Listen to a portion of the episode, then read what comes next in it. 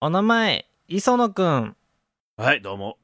どうも、えー、第3、ひとし松本ボンジョルノ。ボンジョルノ俺の中の引き出しに一切ないね。かっこいいなねぐらいじゃない。なんか、わかんないけど。うんえー家で腰をやってしまい、立つことも座ることも苦しく、寝っ転がるのもしんどい状況です。はいえーそれこんな時こそ元気にハッスルしたいと思うのですが、子供の頃、ムラムラしたものって何ですか教えてください。まあ、あの、寝て過ごしてるから、なんか持て余してんだろうね。溜まってん、溜まってんのかそうね。なうん。風俗も行けへんしね。そう、そうね。風俗も ま、待ちの状態らしいからね。そうね。ね、街の状態らしい。 我慢の時らしいからね。 ああ。ああ。今。俺、あれ、あの、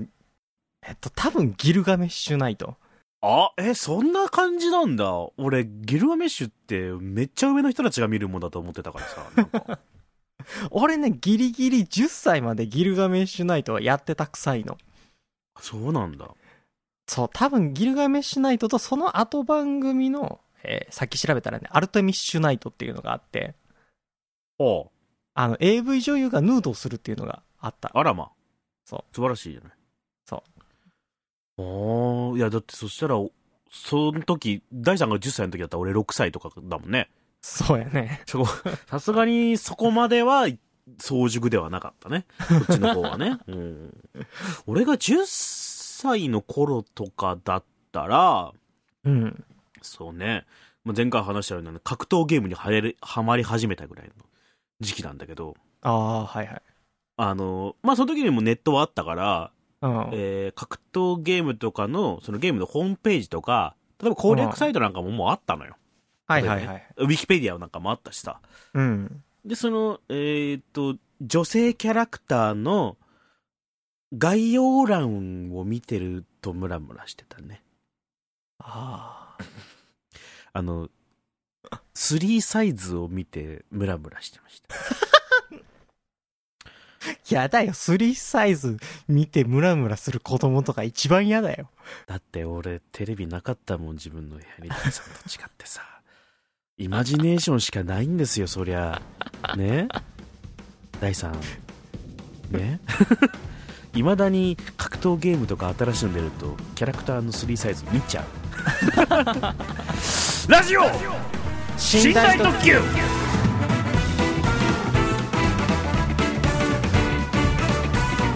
はいはい。はい、どうも、えー、徳川浩介でございます。はい、おシ願ョーいしトまスすテップ大です。はーい。あまあ、だって、だって、大さんみたいにね、ブルジョワジーじゃねえからさ、俺の部屋にテレビなんかねえし、ラジオ聞いてたし、なんかさ、言うて俺もなんか使い古しのブラウン管やったけ どね。十分やんけ、10歳の頃のブラウン管なんて、それ普通のテレビやんけ。まだ液晶なんかそうそう出てらんわ。ちっちゃいやつでね、見てムラムラしてたわ。もうだから俺が中学ぐらいになると、もうそうそう、それこそなんかもうギルガメッシュみたいな、ちょっとエッチなテレビとかなかったんじゃないかな。そうようね。ーんギリギリねあのごっつええ感じ で年松本のごっつええ感じとかでねなんかそれっぽいのがあったりとかだってお、俺まだ子供の頃とか、あれよ。えバカ殿でおっぱい出てた時代やから。そうそうバカ殿でしょギそうそうリだから俺らもで俺も見てた気はするうん。 うんなんだって子供の頃ムラムラしたものっつったらシンプルにあの高架下で拾ったエロコンだよねで もさごくシンプルにいや、高架下でエロ本拾うのは早ない、それ。そんなもんじゃないそうあ、そっか、俺、あれ10な歳い、前後なりもうちょっとじゃないあとそらそら僕一応都会だから さその都会だからさ先に言われてしまった。いやなんかね確かうんおふくろがね、あのーすおふくろの仕事にちょっと手伝いってか、まあ、ついていってはいはいはい。そういうこともあってさその預ける場所がねえからさおお。でついてってでおふくろの仕事を待つ間に、あの公園にいたのよはいはいはいはい。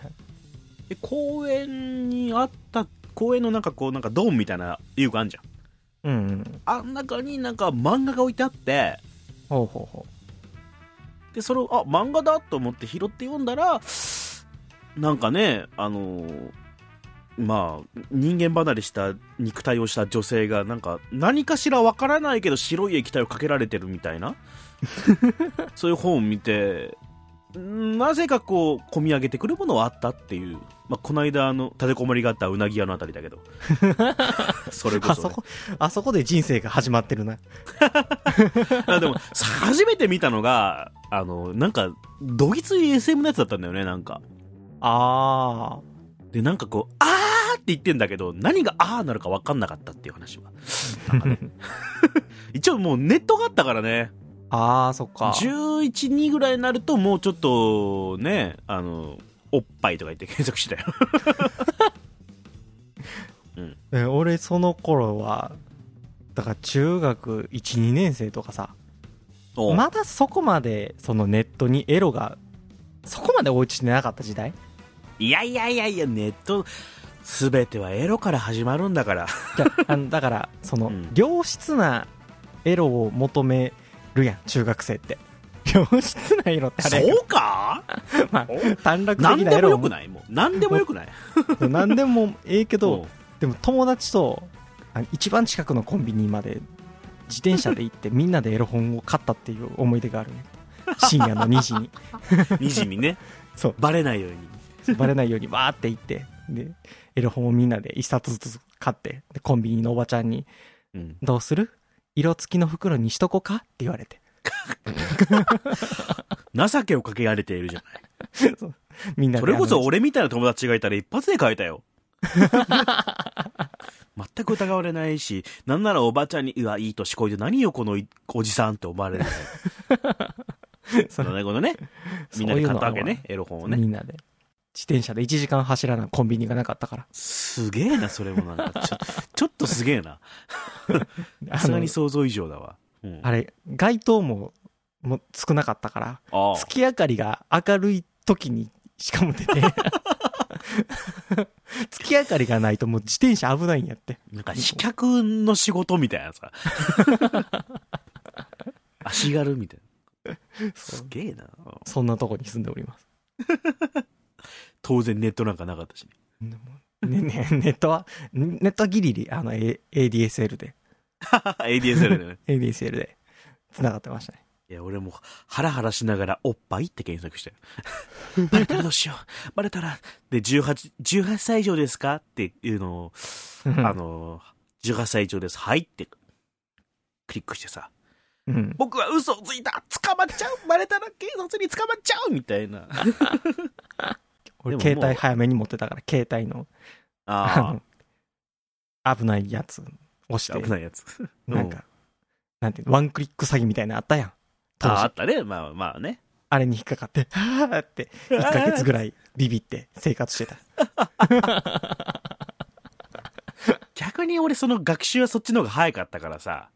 ああ。こんなの嘘やでって思ってたね。早めに。ああ。うん。だからもう中学、だから1、2年ぐらいになるともう、こはもうブイブイ言わせて たよ。ネットの海をサーフィンサーフィンしてたからね。怖いもんなんかなかった。そんなどんな、バイクでも、バイク乗り回してたみたいな。もうもうもうもう。 原付きバカじゃないみたいなぐらい感じ。も う中面持ってる感じで、もう。七班じゃねえと、みたいなね。フルスロットル で。フルスロットルでネットの海をサーフィンサーフィンしてて。まあネットのエロの海をね。そうね。うん、そそんなですよ子供の頃ムラムラしてたものって意外と直接的なもんですうん。あとはもう戦隊ものの敵の幹部ぐらいじゃん。いやなんかそれもなんかちょっとニッチでしょ基本さあ、そう。俺、小学校の時もめっちゃ戦隊ものの敵の女の子に、ムラムラしてたんやけど。本うん当、カーレンジャーがなんか AV 女優だったんだよね確かあなんーかその記憶だけそうはあるわカーレンジャーのあの敵女幹部はレッドに恋しちゃうんだよねちょっとあーモーションかけてくんだよねだからちょっとなんかね同世代の男の子とかはあれで性が性の目覚めみたいないう話はよく聞くけどさなんやそうそう。あそれ以外の、あは、うんあのあたりが多分俺世代やから、もうあれでムラムラして、夢にまで見たっていう思い出はある。やっぱそれはもうなんかこう、そういうスタートはこれはネットサーフィンしてる俺様の方が多分早かったの。きっと多分ね。わからんけど。うん。 そうねあひたすらおっさんたちがムラムラしてる話面白いかームいラやムいラしやてたみ、みん話なその、なんかその、原体験ってのはみんなあると思うから、聞いて。あれねいね、磯野君ずるいよ。自分の書いてないもん。そうだ よずるいよ、これは。うん。まあ、そんな感じで。はい、はい、じゃあ次のメールいきますあー次のメールいきますかはいはい。はいえー、次のメールお名前シャチハダさん、おい。えー、第三戸川こんばんはなんか、なんで呼び捨てなのいいけ どさ。うなん、かなんか呼び捨てされるよねなんか甘く見られてるよ ね。えー最近私もリモートワークで仕事をしているのですがどうも会議中眠くなってしまいます、えー うん今までは会議室の端っこに座っていたので、えー眠そうにしていても場合によっては寝てしまってもバレなかったのですが Zoom だと完全に画面に映ってしまうのでやばいです、なるほえどーね何か。打開策を教えてくださいなんなんそれ。なんなんそれっていう感じだね。戸川って言われた以上はちょっとやる気、あの、5%ぐらい、あ、50%ぐらいはね、あの、そがれてるんでね。まあ、寝るのとしか言わないね。寝るな。まあ あとはウェブカメラ壊れたでいいんじゃないかなそれが、あの、なんかこうさ、自分のこのカメラに向かってる、えー静止画を撮っといて、うんで、あの、なんかあの、読み込んでますみたいなくるくるのやつを さ、自分で作って、で、動画にして、それを、なんかもう、なんか、アイコンにしとくみたい なさ。わざわざ顔さらさなきゃいけないの嫌なんだよね。うーんめんどくさいんだよ。髭も剃りたくねえしさ、俺は。でめんどくせえそもそものそもそも論なんやけどうん。あれ会会議でネット会議で顔を晒す意味って何なん、でもね、あの、場合によっちゃ、あの、誰が喋ってるってすごいわかりやすいのよ。あのあー喋ってるとさ、あの、画面の方が、あの、緑く光ったりするじゃん。はいはいはいはいまあ、それでもわかるんだけど、うん加えて喋ってるやっぱ表情見えるとやっぱ伝わりやすいは伝わりやすいよねうん、まあでも会議じゃんうんだからな俺なんか多分さそう中学の中学時代からスカイプで友達とね会議しながらネットゲーやってた人やからああまあねあんまりその何ビデオ通話で喋ることの方が少なかったんやんて、そうね、うんまあでもそれでも音声だねうん、中学生のトントン拍子の会話をやってました よでもなんまあまあまあなんか物見せる場合とかねあの画面共有とかするまでもないようななんあかあ、ねななんかそういうものがあればっていうかねあとやっぱそのねもうはっきり言った話寝ないよりだと思うよ、まあねそうそもでうん信頼がないんだよ、 信頼がないんだよ、うんだってそもそも回収寝寝てたんでしょそもそもそもそもほんもともとの会議でもさ、じゃあもう甘んじて画面に映ってしまってくださいとうんまあ、コーヒーを飲んでもう寝るんだったら寝ちゃえばいいよもうんう、うん、あとはなんなんだろうな寝るな 特に面白いことは思いつかん 俺はもう10人規模ぐらいの打ち合わせで寝てったからね仕事うんスーって寝ててあだ大君って大君って言われたでそもそもだって俺あの寝れない人間だからさ、 ああうん、すんごい寝れないタイプの人間だからいやあのおとといぐらいかなうん深夜12時ぐらいにし友達がさあのツイキャスやってたの、はいはいはいでなんかそのコラボってあんじゃんコラボ受け付けててうんなんか話の流れで「いやちょっと誰か入ってくださいよ」って言われたからあの本当何も考えず入ったの、うんそしたらその子はえっとね夜7時からツイキャスやってるとはあはで夜9時ぐらいに誰かが悪ふざけでコインっていうやつがあるんだけどコインっていうアイテムをね、あうん見てる人が120枚送ってきておおこれがなくなるまで放送し続けろっていうのが始まっちゃったらしくて、あ15、6時間耐久ツイキャスやってる途中に入り込んじゃって、ええてめえ逃がさねえぞってなっちゃって、俺もその12時ぐらいから、うんえっとね、朝の6時か7時ぐらいまでや付き合わされたんだよ。え えすげえもう、みんなボロボロだったね。 酩酊状態だった。もう船こいでそうやね、みんな。いやもうそそもう、ね、眠そうな雰囲気ではなくもう完全にもうう、んいつも通りの僕のトークでもうあのみんなに休んでほしいがゆえに俺が一人で怖い話したりとかね深夜3時か4時ぐらいの時何そのやさ、地味な優しさ。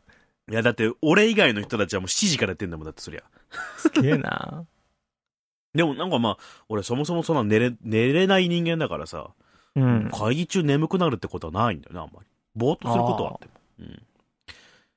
千田さん、い朝晩あの早く寝て早く起きる、うん 特に面白い答えは思い浮かばないんだごめん ね疲れてんだ残念だったね。あと戸川って言われたから、 うんこんなもんでいいだろ呼び捨てにしたら塩対応だぜ。仕事やだよ、うん、 今度から様つけ なうん様つけても多分偉そうに言われて終わるからね。うん、寝るなっつって。 コーヒーを飲めいっつって。俺、コーヒー飲んだだけで心臓バクバクなるタイプだからさ。それアレルギーとかないなことはないと思うよ。こんだけ飲んどいてないと思う。まあまあ。うん。俺はもう吐き気が、は吐き気、もう胃酸が上がってくるのがわかるから、もう絶対コーヒー飲まんからね。あ、本当そこまではないけどな。うんまあ、そんなんです。はい大変ね、みんなね。大変ね。うん。まあ、みんなリモートワークできるうちはリモートワークでいいじゃない。うん。うんどうする久しぶりに、俺のせお創作の話でもするかいお、急におーまあ、話したかったんでしょ、ずっと。そう、先週も先々週も飛んだからね、その話。ね。忘れずに言っとかないと、みたいなさ。 そうそうそう。ええやないうん。はい。じゃあまあ、久しぶりにね、お新しく曲を作ってるわけですよ。はいはいはい。アコギで僕が弾き語りで、ポンポンと、まあ軽く歌詞書いて、ポンポンと作って、がっつりラブソング作ってみたいな、っつって、ほ作り始めた曲があったんですよ。う。うん。それを今完成させようと向かってるんですけど、うん。どう、どうかはな、い今月中に公開できたらいいな、ぐらいで思ってるんだけどね。ああ、ええやん。まあもう、そう。早く新曲をみんな、あの、全国8億人のファンが待ってるからさ。だからね、梅雨の曲やから、 ああ、急がなきゃ。うん。そう、だから6月中にあげやないかなと思いながらね、作ってるんやけど、もう、梅雨をテーマに作ったら、うんまあ歌詞を書いてね、うんえーで、アコギで作って、で、ズンさんに一旦渡したらほう、あのーバックオケって、そのえっ、と、うんおもうオーケストレーションが完全にその梅雨イメージしたオーケストレーションになってしまってうんうんわかるかなこの歌詞に込めたい感情とそのメロディーコードがマッチしすぎててほう。うん。でしかも俺失恋の曲って人生で初めて作るんやってあらまあ、で今回梅雨新婚のく せに。そうそう不安になるわ、こっちが。新うん婚一発目で作る曲が失恋の曲やからねハッピーハッピーな歌作れよ。 それはなんとも、不安になるわ、こっちが。うん全然ハッピーハッピーな曲が作れんくってもう暗い暗いイメージで曲作り始めてうんうんそうでもうまず失恋って時点で勝手が分からんのにうんうんうん。失恋したことないから ね。そこ大ねさんは古川しかしたことないからね。そそこりゃねああ俺に書かせてみな。いいの書くと思うよ、きっ どと。んよりしたやつがねどんよりして、あの、なんかこう、虚無みてえな。 解のない人生みたいな感じ。救いが僕なんでね生みたきていなんだろう。救いがねえ、みたいな。空っぽだったのかな、今までの恋みたいな、なんかこう。うんまあまあね、大さんははいそのね、あの、勝者だから ね。うん。でまあそのあもう何何に対しても勝手が分からんくって、うんうん。なんもか言葉の選び方とかさうん。もう、おえつとかいう言葉を使ってしまいたくなるんやけど、多分今の時代やったらミスマッチやん。ちょっと。おえつね。おえつうんちょっとなんか過敏な感じがするよね。そうそうなんかそこう装飾が多いというか、う。うん。を感じる言葉ではあるわななんか、その言葉が持ってる印象をうまく使い切れなくって失恋に関連する言葉の西印象野カナが急に失恋ソング作ったとしても「おえつ」って入ったら不安になるな 確かにさ確かに年取ったよあんたもあんたもさ年取ったと思うけど「おえつ」って使うみたいな あんたあそうそこまでみたいな おえつを他の言葉で言い換えたいんやけど出てこなさすぎてもう吐息で「いや一旦」って置いてるんやけどおうなるほどね、そうそうもうそんな感じでか勝手がわからんくってうん時間かかってるんやけど多分6月末になると思うんやけどさっき5月末って言ってたけど勝手に伸ばしたな急に梅雨明けじゃん完全にもう夏じゃん 夏夏になっちゃなうんならハッピーハッピーな曲を望まれてるタイミングじゃんこのコロナでみ世間が暗い今暗い曲を作る 暗い今こそ つってもっと暗くなれほんでなんやろもともとのテーマを決めてもうん俺ってそのもともとのテーマとまあ全く逆の印象で進めてって、最終的に帳尻あらわ帳尻合わせをするっていうかまあその、うん俺ならこうするよっていうメッセージを一番最後に持ってくるようにっていうのを、えー俺の創作の基本にしてるところがあるの昔作った「あや」って曲とかさうん、うん、自殺っていうテーマでまず作り始めてたり ね新婚ちょちょちょちょちょちょ不安になるこっちが俺不安になるような曲しか作ったことないからまあまあまあまあ、まあ、そういうテーマもいいんじゃない、うん大学の時に作ってた曲とか、うんテーマが絶望やったりね、ちち中二病感はあるかもしれんけど な、うんまあ、でライラックなんか高校野球で1回戦負けした高校をまずテーマで作ってたりするんやっていいねその辺がさ多分俺の書く脚本とかと似てんだよねなんかさああ映したいところっていうのだねマイナスから始めるみたいなうんうんで今回もし今回は実はマイナスからじゃなかったんやで「梅雨」っていうテーマで作ってたからなるほどね、うんでそこに失恋が乗ってしまったからもう俺はどこまでマイナスに行けばいいんやみ たいな、マイナスから始まるというかマイナスに向かっていくってことだねそうゼロを原点にすればそうだからマイナスから今までプラスにしてたんやけど今回マイナスからちょっとマイナスなイメー ジ、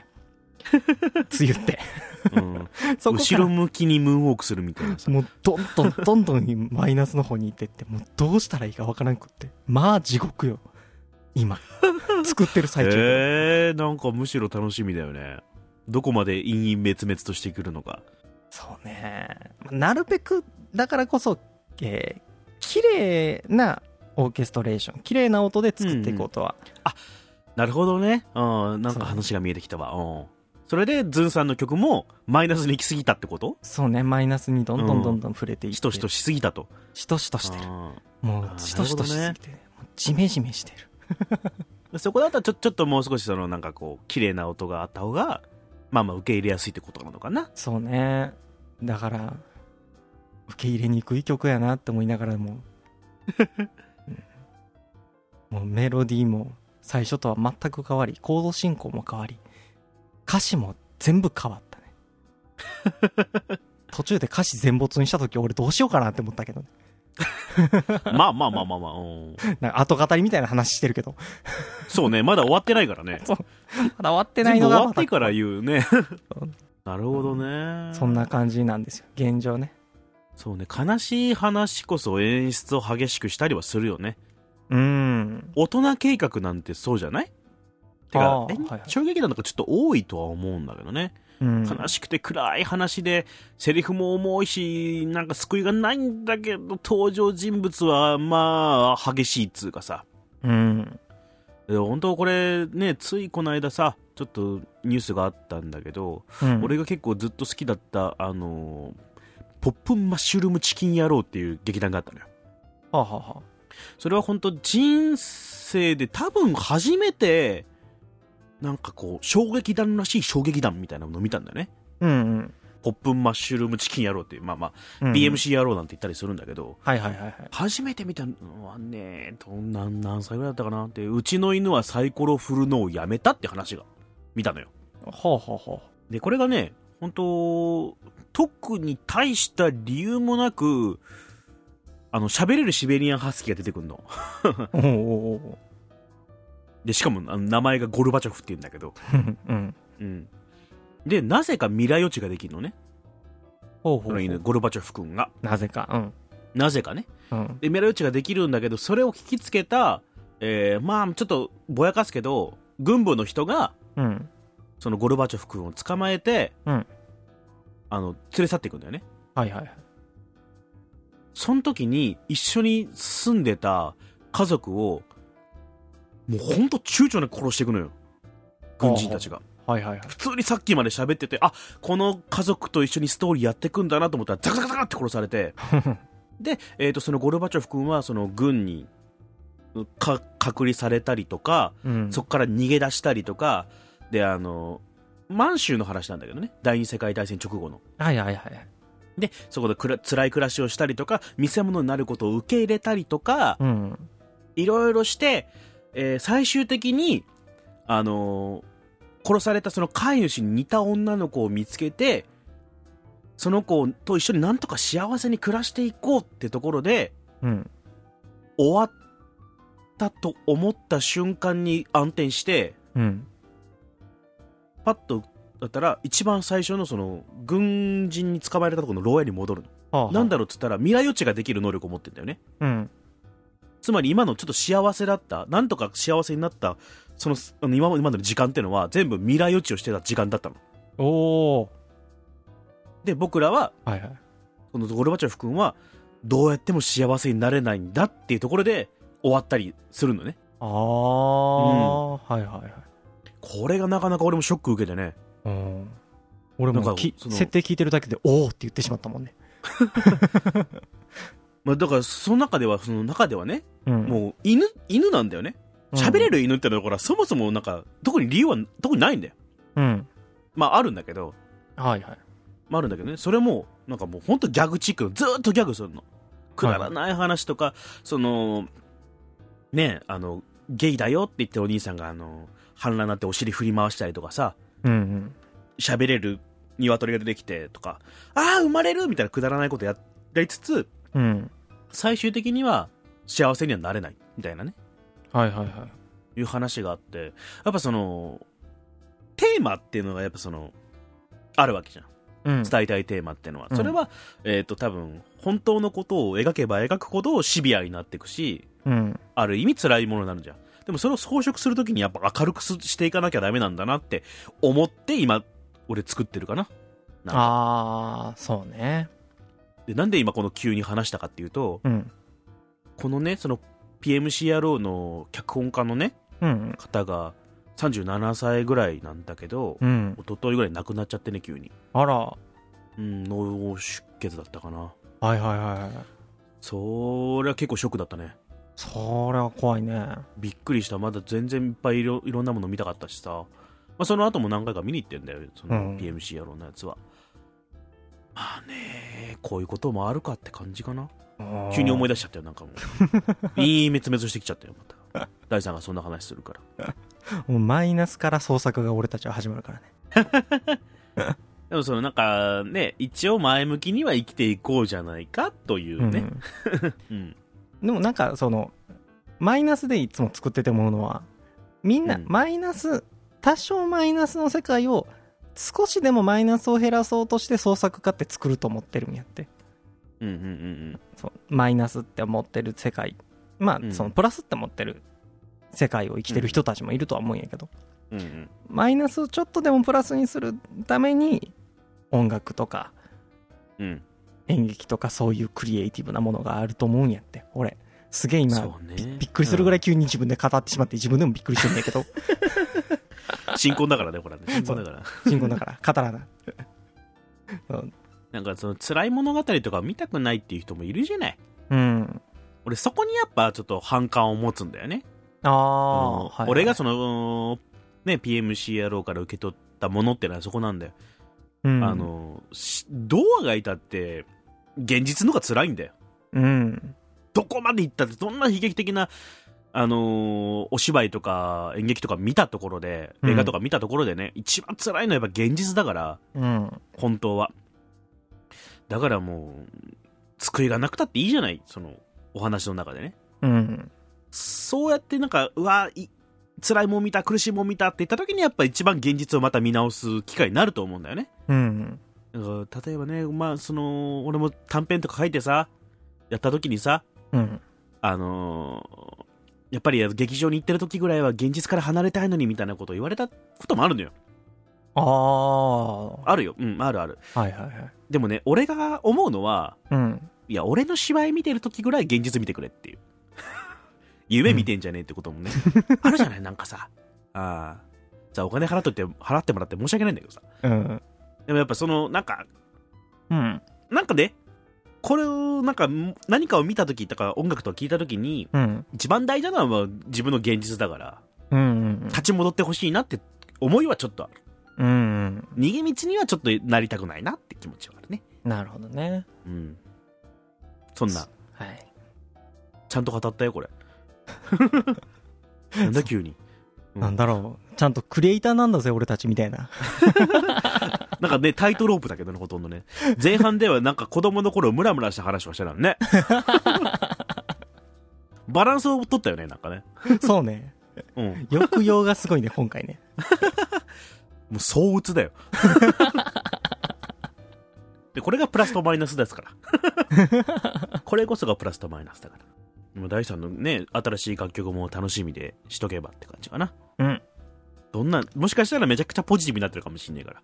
そうね。うんうん。ポジティブなもん作れたらいいけどな。まあいいじゃないなんか、なんか雨が晴れたみたいな。適当そだけれど。だけはね、絶対しないでおこうって最初に決めてたから。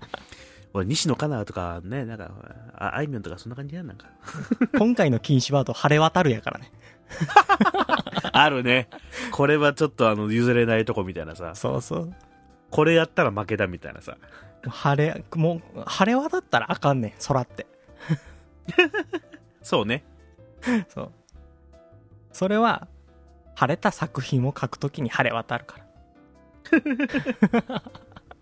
いやーどんな鬱っぽいは鬱っぽい陰々滅々とした曲になるのかむしろ楽しみそれを流すのはねそうね。死ねるはいいついつ流せるのかなそうね。もうほぼ宣言したようなもんだからね早めに作りますってうん梅雨のうちに出来上がりますって言ったようなもんだからただこの段階で、うんあの俺たちでは初めてドラマーの人にドラムを作ってくださいって依頼してるとこなんやってああはいはいはいそうはじ初めて俺とズンさんで作る作ってきた中でえ人の手を加えるっていうのをほうやり、今やってしまったからそれがどこまで長引くかっていうのもまた怖いところでそうえー、まあそういうもんかそう今回初めてえっとまあアアーティスト名とかは全くない人でもともとドラムがえっとねうまうまいっていう知り合いがおってうんその人にじゃあまだドラムやってるっていうんやったらちょっとドラム作ってみてくれへんって言ってるところで、うんそれの収録とおう制作がどこまでスムーズに進む か、早めに早めに言い訳を始め たよね、う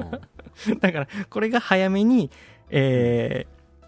新しい曲が早めにここで上がってきたらあスムーズにいったんやなと、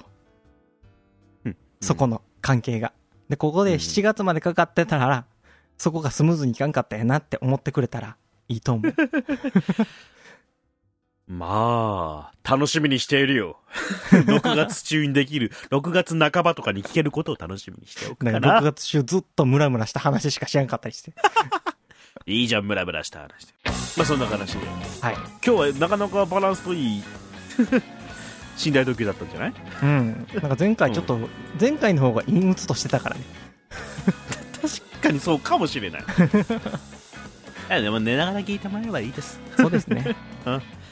ということで、またあのメールなんかもお待ちしておりますので、よろしくお願いします。はいえーお相手は私、戸川浩介と。 ショートステップ大でしたはい、おやすみなさい。寝れへんと思うけどねムラムラしちゃうみんなムラムラムラしちゃうねこの俺らの声を聞いて今中学し女子中学生とかムラムラしてるかもしれないうんごめんねどっかからジポっていうことジポ法ってことチポホつっておやすみなさいおやすみなさい え DJ コニーさんあ新しいのおめでとうございますおめでとうございますもう二人も道連れにしてそしてまた巡り合ういつか出会うだろう新しい朝日の中でこの信頼で